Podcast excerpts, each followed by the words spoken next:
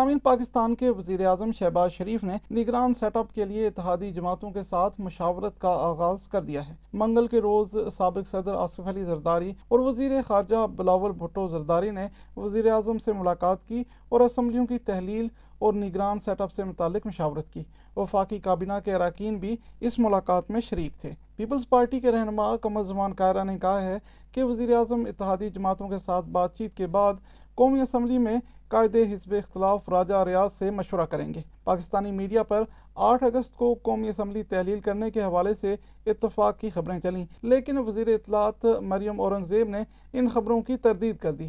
وزیر اعظم شہباز شریف نے کہا ہے کہ وہ مدت پوری ہونے سے قبل ملک کی بھاگ دوڑ عبوری حکومت کے حوالے کر دیں گے۔ تحریک انصاف کے رہنما شاہ محمود قریشی نے کہا ہے کہ صرف دو جماعتوں نے بیٹھ کر نگران سیٹ اپ سے متعلق فیصلے کر لیے۔ تحریک انصاف کو بھی اعتماد میں لینا چاہیے۔ آئینی طریقہ ہے وہ ہے مشاورت۔ اب لیڈر آف دی ہاؤس تو شباز شریف صاحب ہو گئے۔ اور لیڈر آف دی اپوزیشن جو راجہ ریاض صاحب ہیں وہ تو خود ان کی ٹکٹ کے طالب ہیں۔ پاکستان کے سیاسی مستقبل کا فیصلہ کس نے کر رہا ہے؟ یہ حق پاکستان کی عوام کو دیا جائے گا۔ وہ ایک شفاف انتخابات کے ذریعے اپنے نمائندے اور اپنی حکومت منتخب کرے۔ ادھر پارلیمنٹ کی انتخابی اصلاحات کمیٹی نے الیکشن ایکٹ دو ہزار سترہ میں ترمیم کو حتمی شکل دے دی ہے۔ کمیٹی کا اجلاس ایاز صادق کی زیر صدارت پارلیمنٹ ہاؤس میں ہوا۔ اجلاس کے بعد میڈیا سے گفتگو کرتے ہوئے وزیر قانون اعظم نذیر تارر نے کہا کہ کاغذات نامزدگی میں کچھ تبدیلیاں کر کے درست کر دیا گیا ہے۔ انہوں نے کہا کہ الیکشن ایکٹ میں ترامیم پر الیکشن کمیشن آن بورڈ ہے۔ اس پہ عمل درآمد نیت کے ساتھ ہو۔ ساری جماعتوں نے کنسنسس سے کیا ہے، الیکشن کمیشن آن بورڈ ہے۔ آئین میں جو مینڈیٹ دیا گیا ہے الیکشن کمیشن کو، اس کے مطابق اسے پاور کیا گیا۔ ہے اور یہ ایک اچھی ایفرٹ ہے۔ اس کو سیاسی جماعتوں سے وابستگی سے بالاتر ہو کے کیا گیا ہے اور مجھے امید ہے کہ لوگوں کو اس میں فرق محسوس ہوگا۔ سامعین، صوبہ سندھ اور صوبہ بلوچستان کی اسمبلیاں بھی قومی اسمبلی کے ساتھ تحلیل ہونے کا امکان ہے۔ وزیر اعلیٰ سندھ مراد علی شاہ اور وزیر اعلیٰ بلوچستان عبد القدوس بزنجو نے اپنے اپنے صوبے کی اسمبلیوں کی تحلیل کے حوالے سے پارٹی رہنماؤں اور اتحادیوں سے مشاورت کا آغاز کر دیا ہے۔ سامعین، پاکستان میں حزب اختلاف کی جماعت تحریک انصاف مزید تقسیم کا شکار ہو گئی ہے۔ سابق وزیر دفاع پرویز کھٹک نے تحریک انصاف پارلیمنٹرین کے نام سے نئی سیاسی جماعت بنا لی ہے۔ پرویز کھٹک نے پیر کے روز پشاور کے ایک شادی حال میں نئی جماعت بنانے کا اعلان کیا۔ اجلاس میں سابق وزیر اعلیٰ خیبر پختونخوا محمود خان سمیت ستاون ارکان نے شرکت کر کے پرویز کھٹک کی حمایت کا اعلان کر دیا۔ اجلاس کے اعلامیے میں کہا گیا ہے کہ چیئرمین پی ٹی آئی کے ملک دشمن ایجنڈے کو نہ صرف عوام بلکہ سیاسی قیادت نے مسترد کر دیا ہے۔ نو مئی کے واقعات کے بعد محب وطن سیاستدانوں نے تحریک انصاف سے راہیں جدا کر لی ہیں۔ نجی ٹی وی چینل کو انٹرویو دیتے ہوئے پرویز کھٹر نے کہا کہ حکومت عمران خان کو الیکشن دینے کے لیے راضی ہو گئی تھی۔ مذاکرات میں حکومت نے اکتوبر میں الیکشن کروانے کی آفر کی، لیکن عمران خان نہیں مانی کیونکہ ان کا ایجنڈا کوئی اور تھا۔ نو مئی کے بعد چیئرمین پی ٹی آئی کا ایجنڈا واضح ہو گیا۔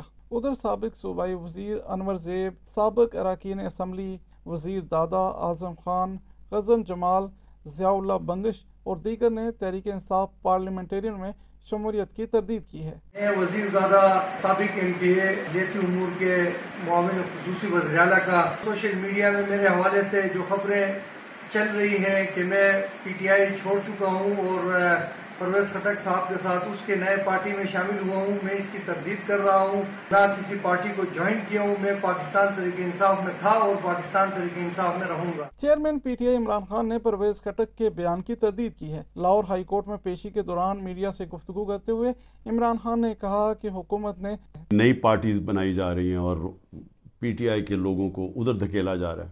کیونکہ انہیں یہ پتا ہے کہ پی ٹی آئی کے لوگوں نے ان دونوں پارٹیز کو پاس جانا نہیں۔ کیونکہ سب کو پتا ہے، ان کا ووٹ بینک ہی نہیں ہے۔ تو پھر پی ٹی آئی کا کوئی جی یہ جو آج نئی بھی پارٹی بنی ہے اور پھر اس سے پہلے بھی، کہ پی ٹی آئی لوگوں کو وہاں دھکیلا جائے۔ وہ خوشی سے نہیں جا رہے۔ جب لوگوں کو لے کے اس طرح لے کے جا رہے ہیں، زیادہ تر بلیک میل کر رہے ہیں۔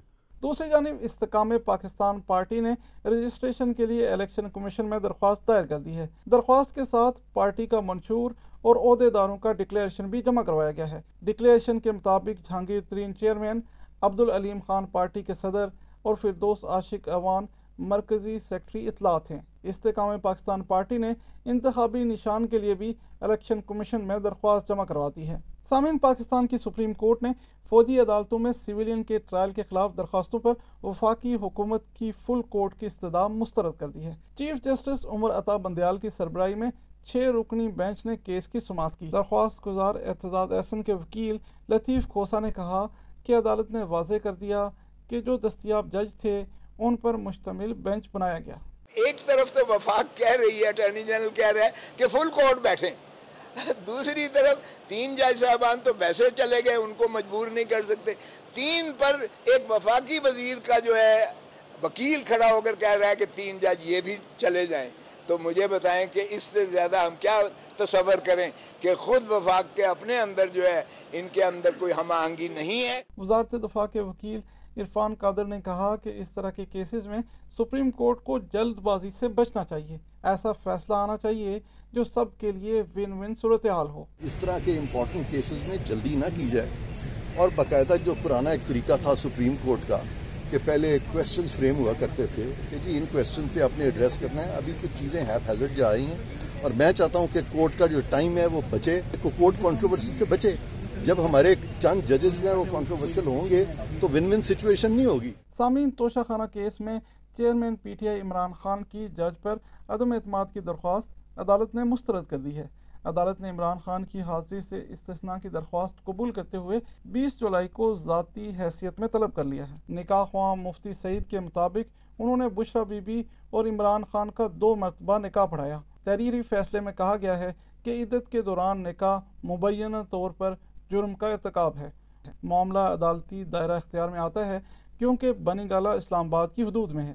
عدالت نے دونوں میاں بیوی کو بیس جولائی کو طلب کر لیا۔ وہ سامعین، کراچی میں سٹی کونسل کا پہلا اجلاس ہنگامہ آرائی کی نظر ہو گیا۔ حافظ نعیم الرحمان نے ایوان میں نعرے لگوا دیے۔ P T I forward bloc کے پارلیمانی لیڈر کی تقریر کے دوران بھی ایوان میں شدید نعرے بازی اور شور شرابہ کیا گیا۔